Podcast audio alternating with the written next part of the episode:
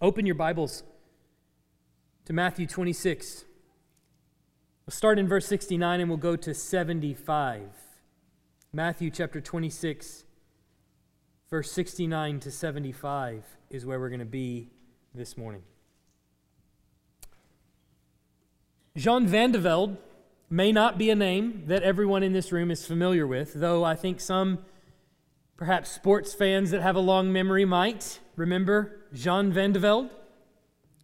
Now, don't roll your eyes, it's not another sports analogy.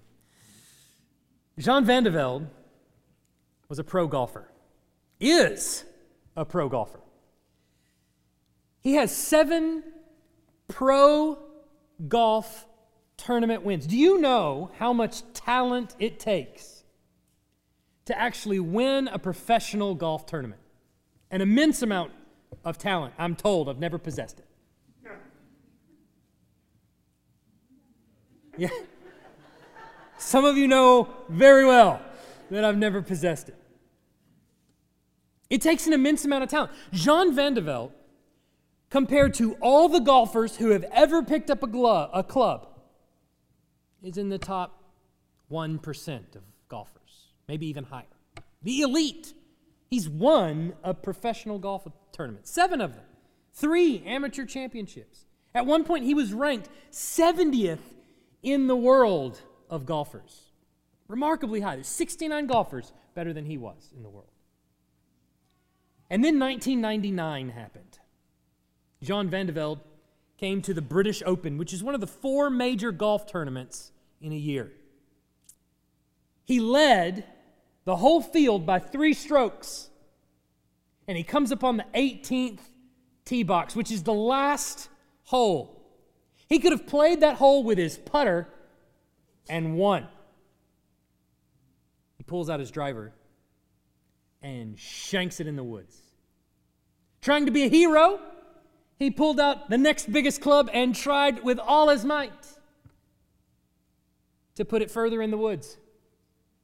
Then he tried with all his might, hit it as hard as he can to put it in the water. He ended that hole with a seven and tied for the lead. Went into a playoff and lost the British Open. Had the British Open within his grasp, the jug right there, ready to be held in the trophy celebration, and then he lost it all. But the question that happens when we see one of these mighty ones, one of these sports figures or whomever they are, fall, we have to ask the question but then what happened? Jean Van de Velde never came close to a major tournament again. He kind of faded into oblivion, is still playing golf somewhere. Actually went on to choke once again at the end of a tournament years later. He faded. We're about to watch in the scriptures the cataclysmic fall of two disciples, Simon Peter this week and Judas Iscariot, we're going to see next week. And as we watch them deal with the consequences, the fallout of their cataclysmic collapse, it leaves us asking the question but then what happened? And therein lies the difference. Let's look at our passage, Matthew 26, 69 to 75. Now, Peter was sitting outside in the courtyard, and a servant girl came up to him and said, You also were with Jesus, the Galilean. But he denied it before them all, saying, I do not know what you mean. And when he went out to the entrance, another servant girl saw him and said to him, said to the bystanders, This man was with Jesus of Nazareth. And again he denied it with an oath, I do not know the man. After a little while, the bystanders came up and said to Peter, Certainly you too are one of them, for your accent betrays you. Then he began to invoke a curse on himself and to swear, I do not know the man. And immediately the rooster crowed. And Peter remembered the saying of Jesus Before the rooster crows, you will deny me three times. And he went out and wept bitterly. Let's pray over this text. Heavenly Father, we ask That your spirit be among us as we read your word, as we talk about it, as we think through it. Pray that you would open our minds and our hearts to see what it is that you have to say to us here, that you would apply it to each and every believer in this room. We pray these things in Jesus' name. Amen. We come now to, to one of the more famous passages in the Bible where Simon Peter, who is the spokesman of the disciples, the forefront member of the disciples, denies Jesus three times. And I think, honestly, Peter is really an encouragement to us all. But, but not for the reasons that anyone wants to be an encouragement to anyone. Peter is an encouragement for the same reason it's an encouragement to watch a professional golfer hook a shot off the tee box into the woods. It, it's an, he's an encouragement to us for the same reason it is to a, a, a, a woman getting onto her kids in the grocery store is an encouragement to us. Right? I mean, let's be honest, we feel sorry for her, but then we walk away going, My kids are not the only ones. It's good. I'm not the only one that loses it like that in the middle of God and everyone. We relate to Peter because of his, well, his not so stellar moments in the scriptures that the scriptures are unashamed of. They put them out there in front of you. By all accounts, Peter and Mark collaborated to, to write the Gospel of Mark, and, and yet it's not ashamed of Peter's shortcomings. Peter's been brash at times. There was the time that he tried to keep Jesus from going to the cross. Do you remember that? He actually pulled Jesus aside and chastise him, like got on to him. Jesus then called him Satan, and it was really awkward there for a minute. Peter has a big mouth. He once asked Jesus how many times he has to forgive his neighbor. Yeah, yeah, but how many times do I have to forgive him? He basically says a lot of times what we're all thinking. He just calls it out. And so we're grateful for him. Peter has been foretold, he's been told by Jesus that this was going to happen. Things like what's happening today. It comes as no surprise. He told Peter that he's going to deny him three times before the rooster crows. And so Peter has these moments in the scriptures that make us all go, Well, I'm glad I'm not the only one. But you have to remember, Peter's also really brave. He walked on water. You ever done that? Peter's the only other human besides Jesus that we know of to walk on water. All the disciples thought he was a ghost. Peter's the one that calls out to him and says, Well, if it really is you, command me to come to you. And, and he walks on water. Well, he started to sink, but he walked on water. He was there for a minute. He drew his sword to chop off the head of the servant of the high priest when they came to arrest Jesus. Now, was it ill advised? Sure. But where are the other disciples? I mean, by all accounts, they're gone by that point. But Peter is there with his sword, ready to fight to the death if necessary. Peter was trusted by Jesus. He was one of the closest allies that Jesus had. One of the what so-called inner circle, one of the three, Peter, James, and John. They were brought near. They saw Jesus at his most vulnerable moments. Jesus trusted them. They actually were on the Mount of Transfiguration. You realize that? Peter, Peter saw Moses and Elijah glorified. He saw them. He actually had the boldness to speak when he saw them, but he saw them nonetheless. Peter was there with Jesus in the garden as Jesus is praying right before his arrest. Jesus has seen him sweat drops as blood. And let's not forget, without the Holy Spirit's work in and through Peter, you and I would not be Christians today. Peter is the leader of the disciples. He's an, he's an elder, one of the first elders in the, in the church at Jerusalem. Peter preached the first sermon at Pentecost to his peers and to complete and total strangers in boldness. Peter's shadow healed people that were infirm. By all accounts, Peter was martyred. Legend has it that he was crucified upside down because he saw himself unfit to be crucified in the same way that Jesus was.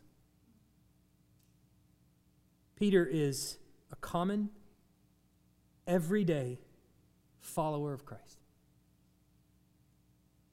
You look at him as a titan, as this bold proclaimer of the gospel, perhaps as brash and maybe a little outspoken, but this amazing man, and yet he is just like every single Christian. He's an everyday follower of Christ. And him going to his grave as a martyr is him telling you there's nothing special about me. Do you understand? That's the testimony of all the martyrs, of everyone who's ever died for the name of Christ. They're telling you there's nothing special about me.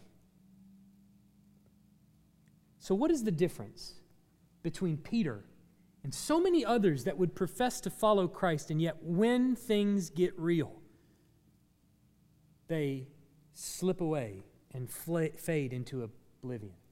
Well, it's certainly not that Peter failed less than everyone else. We know that's not true. We see his failures on display for us in the scriptures. He's certainly not successful in the eyes of the rest of the world. That's not the reason we look at Peter and go, well, that's the difference right there. The Lord blessed him. The, the defeat of the prosperity gospel is right there in the lives of the disciples. New Testament era, they came right after Christ. They believed, you might say, harder than anyone. They saw it all happen. They're doing miracles. Did they die in prosperity? In poverty and persecution, they died. Well, that's the defeat of the prosperity gospel right there. They were poor. So it's not that he was blessed, it's not that he has any less of a checkered past than the rest of us. Now, no matter what bad thing you've ever done, no matter what sin you've ever committed, I'm going to bet a couple of things. You've never stood within eyeshot of Jesus and denied him three times. You've probably also never been called Satan by Jesus. So, what is your checkered past compared to his? You've probably also never put Christians to death. What's your checkered past compared to Paul's? What is the difference? We've seen the way that Jesus perfectly navigates his trial. He does that for us so that we so that he might become the perfect sacrifice on our behalf, doing things that we could never do for ourselves. But in this trial, Peter is the one that's going to undergo extreme temptation and he's going to fail spectacularly. We're going to see how we might fare under a trial like this, under the similar circumstances. But I think we'll get a glimpse of what it means actually to be a follower of Christ. First, let's look at Peter's progressive denial. Remember, the, the situation so far is that Jesus has been arrested uh, following his Passover meal with his disciples. He had a meal with them, then he went out to the garden and he prayed. Judas, one of his disciples, has gone off to sell him off to the, the authorities and bring the authorities, the arresting party, back to Jesus in the garden where they found him. Judas kissed him to identify him to the rest of the arresting party. And this arresting party, which is made up of servants of the high priest and probably also some temple guards, have put their hands on Jesus and put him under arrest. And they have taken him now to Caiaphas's house, who is the high priest at the time. Caiaphas has a little courtyard outside his house that you can still visit to this day in Jerusalem, but the courtyard is actually quite sizable and very pretty, actually, right near the temple. You can walk right up there, and Jesus is in that courtyard, and there's a little area outside the courtyard where Peter and the rest of them would have been gathered. But the point is, they're outdoors in this courtyard behind Caiaphas' house when all of this takes place. Following Jesus up to this courtyard is Peter, and although Matthew doesn't mention it, the other Gospels do, John is also there, or at least someone we think is John is also there. And as we saw last week, John knows the family of the high priest. And so Peter gets stopped at the gate. John gets admitted in. He turns around and goes, Oh, Peter is with me. And so he can come in. And so the guard lets Peter in. Now, Peter enters, and presumably John goes into the courtyard to watch the proceedings at a closer distance, while Peter, according to the rest of the Gospels, goes over by a charcoal fire pit and begins to warm his hands. Uh, presumably, there are others around. And so Peter is listening for, from a distance. And the guard at the gate was actually a servant of the high priest, a, a servant girl. And she is the one who comes over to him. Look at verse 69. And she says to him, You also were with Jesus the Galilean. And so Peter, doing his best imitation of an American politician, says, I don't know what you mean. Or in American political speak, that depends on what the definition of is is. Now, notice that this first challenger, there's some of you that in this room didn't get that, I know that. And that's funny to me. So, uh, this first challenger that comes to him, you notice is not threatening at all. Is a, a servant girl, it says. The challenge is also not threatening. Weren't you with Jesus of Nazareth? This is just a Meaning she doesn't accuse him of anything. She doesn't say what she's going to do with that information, should he tell her. Probably she's a servant of the high priest, so he might fear why she might be inquiring, but she doesn't seem to give any kind of charge about him. You're part of the insurrection. You're one of those evildoers, aren't you? I'm going to tell. She doesn't do any of that. She just says, You're with the Galilean too, aren't you? It's about the lowest form of investigation that could possibly be brought Peter's way. And what does he do? He feigns ignorance. I don't understand what you mean. No hablo español. Notice also that Matthew expects us to understand something about what Peter has just done. That Peter Peter's feigning ignorance is equivalent to a denial of Christ. Peter pretending, for one reason or another, that he doesn't understand what she's asking is a denial of Jesus. And his denial also, it seems, comes before a group. So she's come up to him at this charcoal fire and she said, uh, I think I know you. Aren't you uh, with Jesus the Galilean? And all the rest of them there are going, Oh, are you? And he says, I don't know what you mean. Now, this has been a warning, as Jeremy read earlier, from the very beginning. There's been a moment in the Gospel of Matthew that has foreshadowed this very event right here in Matthew 10, 32 to 33. So everyone who acknowledges me before men, I will also will acknowledge before my Father who is in heaven. But whoever denies me before men, I also will deny before my Father who is in heaven. Here's Peter denying Christ before men. Then there's the second encounter. And you'll notice that the second encounter grows a little bit, takes a, takes a little bit of a step up. First of all, it's another servant girl, but she doesn't just come over and whisper something to him or say something to him privately that he denies in front of a group. No, this person actually comes over and says to the group, not to Peter, says to the group in verse 72 this man was with Jesus of Nazareth. So the crowd is beginning to recognize Peter. They're beginning to understand exactly who he is and even accusing him of obviously uh, being with Jesus. And now the accusation is growing, so also does Peter's response have to grow. He's been accused now for the second time. And the four gospel accounts give this accusation, say that this accusation was in front of a much larger group of people. Uh, John says the accusation came from the group so that probably means that not only did the girl say this man was w- with Jesus the Galilean, but all the rest of the group is going, Oh, yeah, yeah, I recognize you. I've seen you. I remember you. You were with the group. Matthew and Mark both put it as a servant girl. In Luke, Peter responds to a man. Man, I do not know what you're talking about. So it's obvious that there's a group of mixed gender here in this crowd that's accusing him of being in association with Jesus. He's feeling the pressure of these accusations increasing. And so, what does Peter have to do?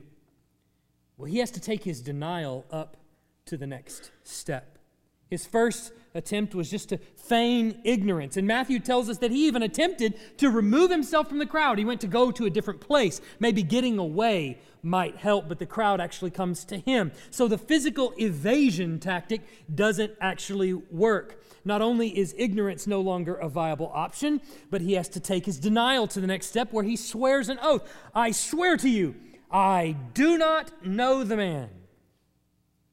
Finally, a little while after a little while later, uh, Luke tells us that it's an hour later. The people in the courtyard identify Peter by his accent. He has a northern drawl. The dialect of Aramaic in Galilee, which is in the north, where Peter is from, is different than the dialect that's in Jerusalem. And so you can identify a Galilean just by the way that they speak. Incidentally, we also have evidence that they drew out their vowels. So even though Peter and the disciples were from the north, they had a southern drawl. It was a long pronounced vowels. So Peter has had enough, and in verse 74, he not only swears this oath, but he curses and swears, it says. So he adds cursing to it. Now, here's where I don't think the ESV does us any good here. In verse 74, it says, Then he began to invoke a curse on himself and to swear. That's what the ESV says. That's what I read at the beginning. But the problem is, Matthew and Mark, when they write this down, don't actually include the words on himself. They just say he invoked a curse and swore. In fact, most of the uh, translations, like the New American Standard Bible, says, Then he began to curse and swear. The normal way of invoking a curse, like if we're just to think about this, if you're going to invoke a curse, you invoke a curse on someone. That, that's what happens. You invoke a curse on someone. Now, you could invoke a curse on yourself, which as kids you probably all did cross my heart, hope to die, stick a needle in my eye. That's invoking a curse on yourself. But what's required if you're going to explain that the curse that you're invoking is on yourself? You need my, myself. You need those words in there. This curse is toward me. You need a direction there. Matthew and Mark leave open Peter's curse. So, what's likely the way we're supposed to read it is not that Peter is cursing himself, but that he's actually cursing Jesus. Now, Matthew and Mark don't say that. They leave it open and leave you to fill in the blanks. But it seems to be the only obvious direction that it's going. It's almost as if Matthew and Mark can't bring themselves to write Peter cursed Jesus. But they leave it open so that you know what's obvious. In the trial of Peter, Perhaps the most helpful thing for us to understand is that denial of Christ is not merely overt swearing that you're not a follower of Jesus. That's the way we tend to think about it. As Jeremy pointed out earlier, stealing my thunder, is that, oh, well, denying Christ, that's, that's just when you become an atheist. That's just, you know, overt militant atheism. That's actually not what we see in the denial of Christ in Peter's trial. Denial of Christ is as simple as soft pedaling your Christian belief because you know that it's going to be received unfavorably. That's all a denial is. Soft pedaling the Christian message because you know it's going to be received unfavorably. Now, that's not to say that everywhere you go, you have to preach fire and brimstone, all right? That everywhere you go, to every person you see, you have to tell them they're going to hell if they don't repent. That's not necessarily the case. But deep down, are you ashamed to say that you believe certain truths about the gospel? Are you afraid that in this climate, that certain beliefs that you might have or things that you might say might get you called a bigot might perhaps get you fired from your job if you were to say the truth, might get you ostracized as a student, expelled from the university. We know that we are called to be as wise as serpents and as innocent as doves. And so there's certainly going to mean that we don't necessarily walk through the gates of the airport in China and say, I have a bag full of Bibles and I'm here to share the gospel with every Christian in this country. Probably not wise. However, there's a line where you go from exercising wisdom to acting out of fear and shame. And this is precisely that, that moment where you go from acting out of wisdom and seeking how to navigate this world and all of its political constraints and things like that, where all of a sudden you become motivated by fear.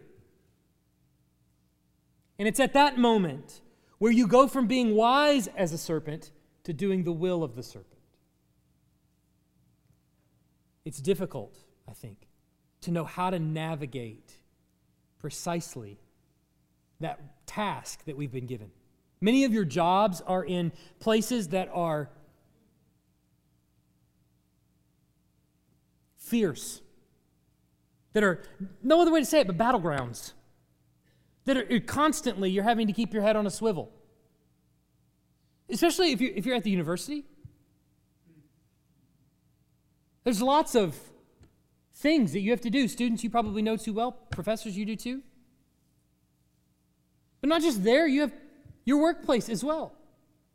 All of our workplaces have become places where we have to be very careful about what we say. And it's difficult. And I'm not saying that here's a cut and dry answer, here's a black and white answer. Honestly, it takes relationship, it takes counsel amongst your Christian brothers and sisters, navigating situations and doing so, representing Christ on the one side and also not being foolish on the other side. It's not necessarily just cut and dry, but we should be asking the question what's motivating my decisions here? Is it fear or is it wisdom? So we've seen Peter's progressive denials, but, but let's look at Peter's remorse. Peter not only been told that he was going to deny Christ three times, he was even told that there were spiritual realities behind his trial. You understand that? He's told, you're going to do this. But he's also told that there's some spiritual realities in the background working through this trial. Uh, we don't see this in Matthew, we see it actually in Luke uh, Jesus tells Peter in Luke, Jesus tells all the disciples in Luke, Simon, Simon, this is in 22, 31 to 32. Simon, Simon, behold, Satan demanded to have y'all. I'm just going to put it in southern so you can understand. Y'all, all y'all, all right, plural. That he might sift y'all like wheat. But I have prayed for you, Peter, that your faith may not fail. And when you have turned again, strengthen your brothers. So all the disciples knew ahead of time that Satan was pursuing them. How fearful is that? That Jesus tells them, Satan's coming after you. Not only that, but he says, I didn't tell him no. He says, I prayed for you that after his sifting is finished, your faith would be restored.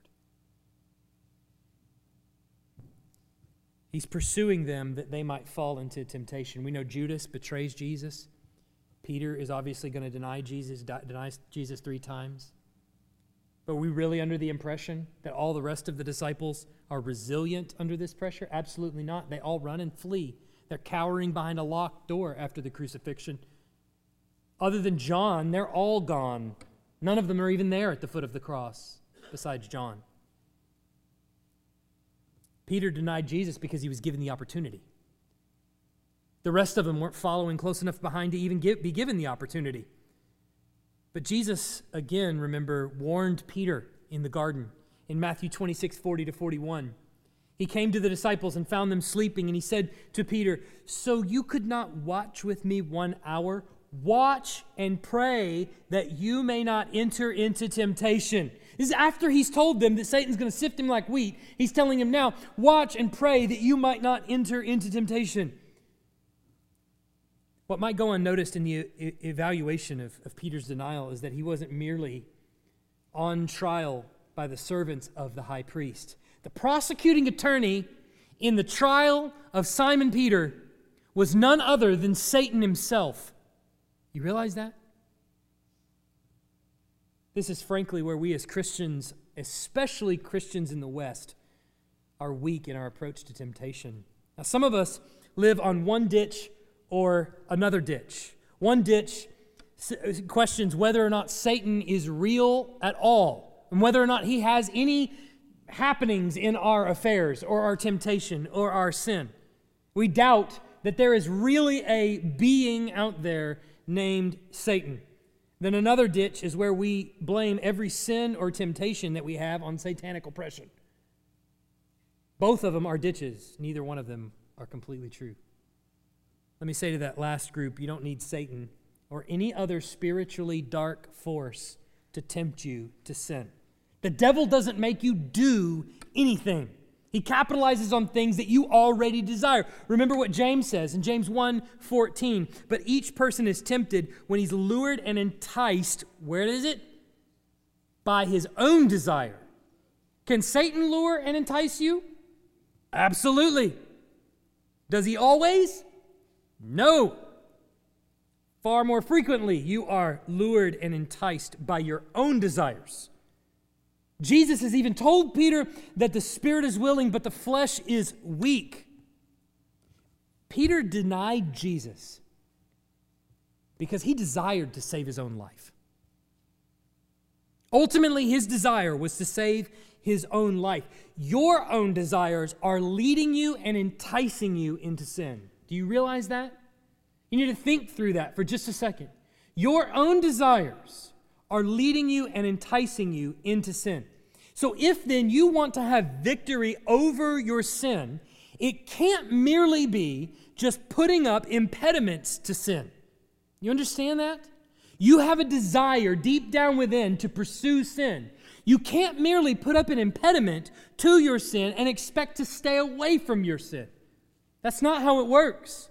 The porn addict gets rid of the smartphone, the alcoholic throws away the liquor bottle, the gossip maybe gets new friends or stays off Facebook. Those are all good impediments to sin. You have to have those things, but you're not actually changing your desires. The desires are the problem. If you want to, you will climb over those impediments to get to your sin time and time again. We sin because our heart desires what we're choosing.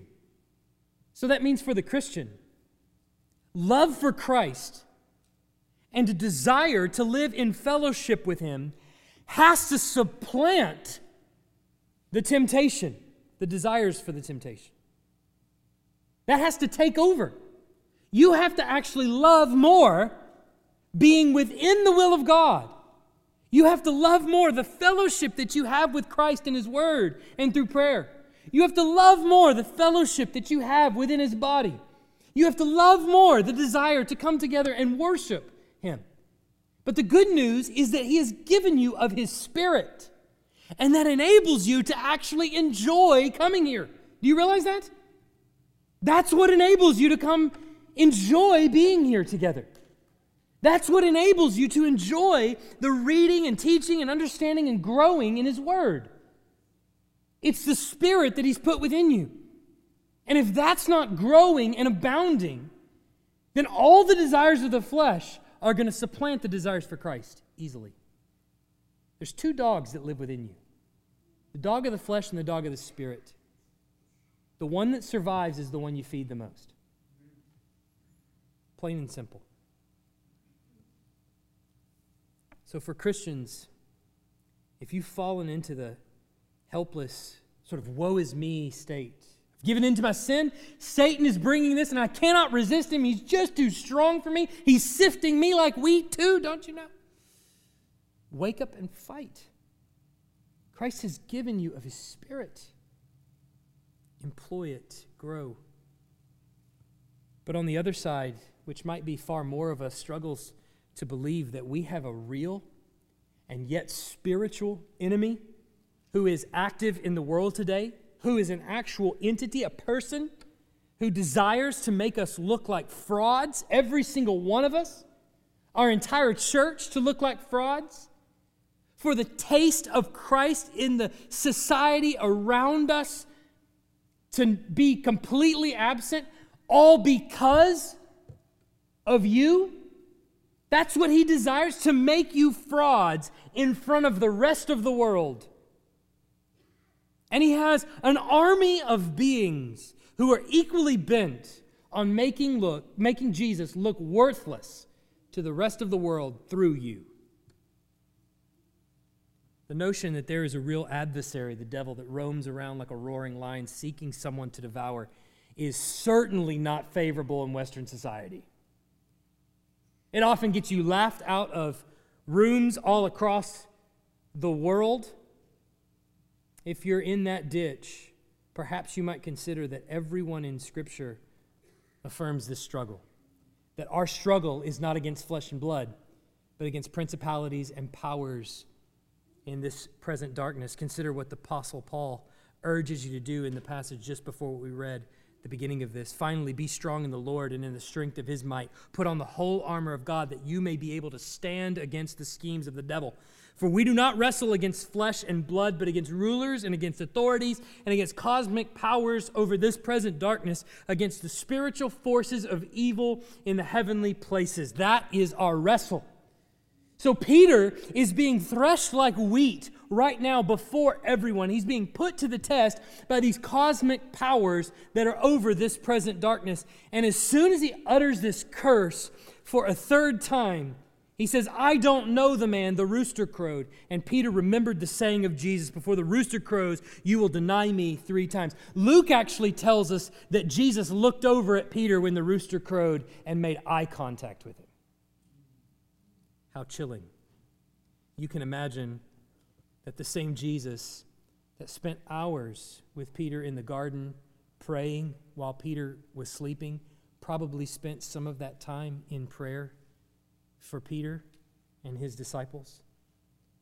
Perhaps the most gripping part of Jesus telling the disciples that Satan is going to sift them like wheat is when Jesus turns to Peter and says, But I have prayed for you, Peter that your faith may not fail. Now, when we read in Luke that Jesus looked over when the rooster crowed and made eye contact with Peter, I think many of us probably read that, as I so frequently have, as an I told you so kind of moment. You didn't believe me, Peter, that you were going to deny me, but there's the rooster, and you just denied me for the third time. I told you so. That's possible, but I don't think so.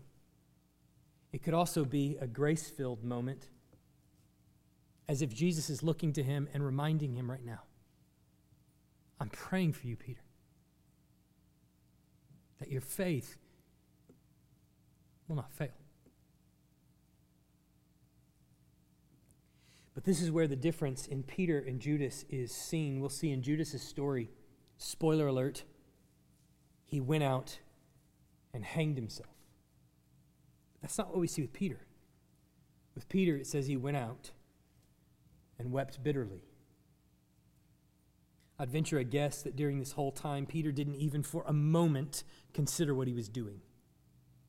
I can almost guarantee you, just because I know my own sin, how we can rationalize it all. It makes perfect sense in the moment, your sin does, doesn't it? And you rationalize it, well, it makes sense. You see, this, this person needs this information so that they know how to pray. No, they don't. My diet starts tomorrow. Bring on the food. I'm betting that for Peter, all of these denials made perfect, perfect logical sense. I just want them to go away. I just want them to leave me alone. All I'm trying to do is just watch what's going to happen to Jesus. And all of those in the moment, in those brief hour or two, however long he was there, in that time period, all of those rationale, all that rationale made perfect sense to him in his mind. That he didn't even consider for a moment what Jesus had said. It faded into oblivion, obviously, because when the rooster crowed, that's what brought it to mind. These people keep bothering me. Just say whatever it takes to get them to leave me alone. I know I'll invoke a curse on the man if that's what it takes. I don't really believe it. That's not in my heart, actually. I'm just going to say that so that they go away and they, they, they stop. As if he had blinders on to what he's really doing. Until that moment when the alarm sounded and he woke from his spiritual slumber. The rooster crowed. At which point, the blinders were taken off, and he realized what he had done. Do you see that his sin produced sorrow? You're going to see the same, you're going to see a sorrow in Judas too. He's going to be sorry for what he did, a real sorrow. And he's going to go take his coins and he's going to throw them back. He's going to give the money back. He's actually going to have a sorrow. But it's a different kind of sorrow than the sorrow that Peter is brought to. It's both produced by sin, it's both produced by grief, but what we find out is that there's a godly form of grief and there's a worldly form of grief, and Paul actually points this out in 2 Corinthians 7:10.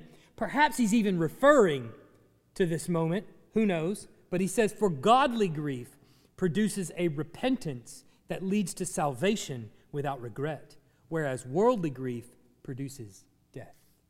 Is that not an apt description of exactly what we're watching here? Godly grief versus worldly grief. Peter's sin brings him to grief, but it's the marker of the child of God that this grief over sin produces repentance that leads to salvation.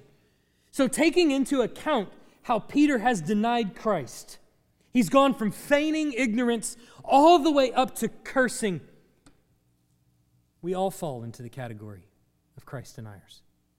Every single one of us is in that exact same situation from time to time. We're all more quiet than we should be in our workplaces or maybe our neighborhoods with our neighbors. There's lots of conversations and comments that our neighbors make or our friends make or whatever that we just let go by the wayside and we don't actually interject the gospel. We swallow the message of hope that we actually have, or at worst, maybe We've gone so far as to even deny outright that you are not a follower of Christ. But the question of coming to Christ is not merely what have you done. Do you understand that? It's not merely what have you done in your past. If it was, every single one of us would be omitted. You'd never listen to me, I'd never let you in. We'd never be together as a body if the question was, What have you done in your past? Every single one of us has sinned, and Christ is going to the cross to die for that sin, that God might look upon you favorably and include you in his family, not on the basis of the good you've done, but on the basis of what Christ has done on your behalf. That he has died for your sins and suffered the wrath of God for you. So all of that is washed away. The question is not what have you done? The question is what comes next? What happens now? What does that grief that your sin has brought you to, what does it actually produce? Does that grief produce a woe is me attitude?